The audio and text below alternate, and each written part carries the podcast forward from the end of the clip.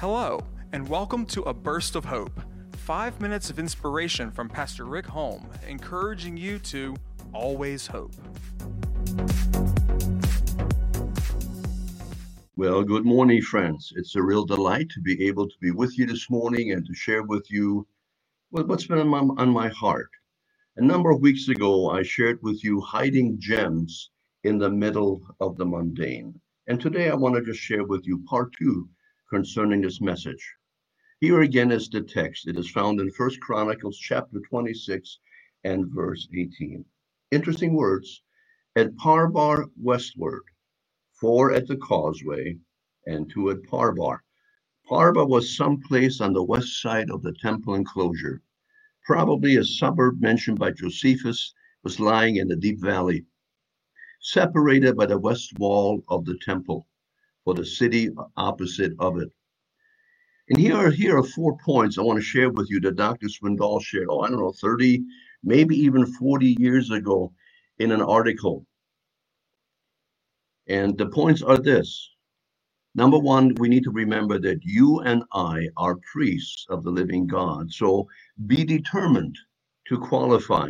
If you look at verses 5 through 8 of our text, it talks about in verse number 6 mighty men of valor. It's a reference to courageous men, strong men. You see, it's not easy in today's time to be a Christian and not to venture into conversation and to argue with people about politics.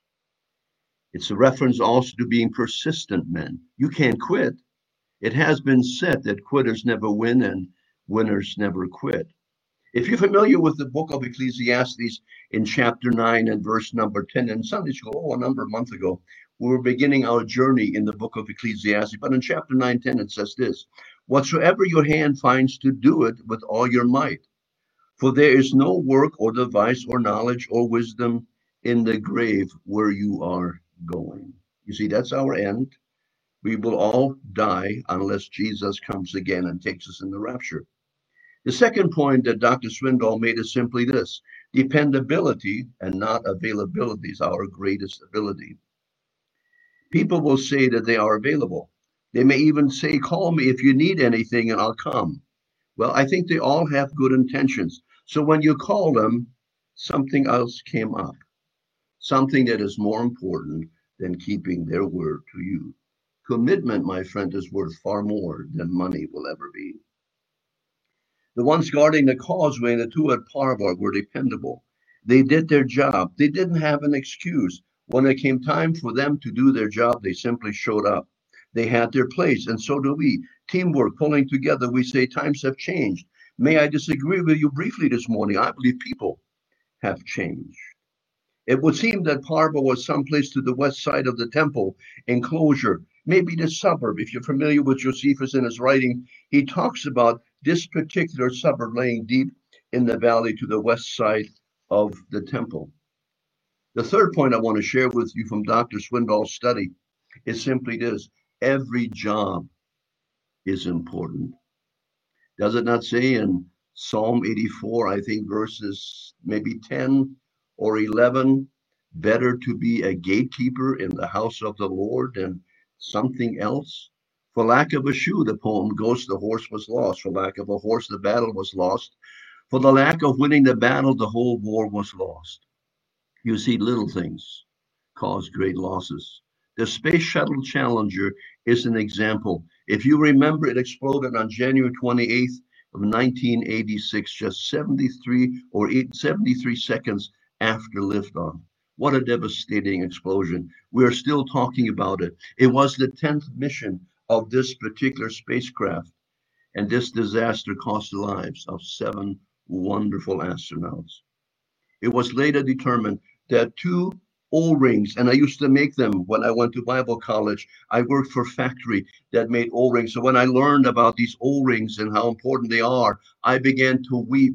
I wondered did anybody miss inspecting them because there was a slight flaw. Quality assurance is always important. God is a God of order.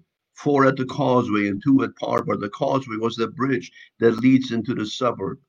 It's at this crossroad, this crossover, this bridge that you had four guards, guards. And I believe that they were talking to people. I believe they were checking with people. I believe that they made sure that only Jews were able to go into the holies of holies, and you and I and the rest of the world, we are Gentiles. And there was a court for us, the court of the Gentiles, but we did not have access until Christ came and made you and I priests of the living God. You had to be qualified to be a guard. So you are important to God.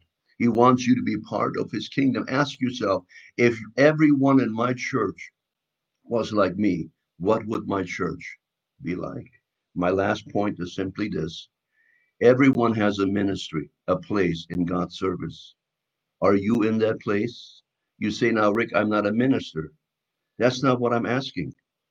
You can leave a tract at an eatery, but please, if you do leave a tract, leave a generous tip first. If you leave a generous tip, they will read the tract. If you only leave the tract and no tip, I'll guarantee you they will not read your tract. You can call someone that you know maybe someone has need, or call that person you wish that would call you. You can write a card, just a note of encouragement. Everyone has a minister. You may not be able to do physical work, but oh, join the prayer team. Be that person that lifts up pastor and his family and the staff on a regular basis that we would always do what God has asked us to do. Send a card, send a note. Be that person that desires to make a difference. So here's the question again. If everyone in my church was like me, what would my church be like?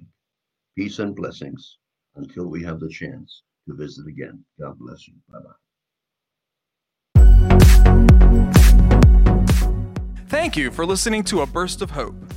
For more information about Hope Assembly of God, go to www.godgivesyouhope.com or download our app on the App Store.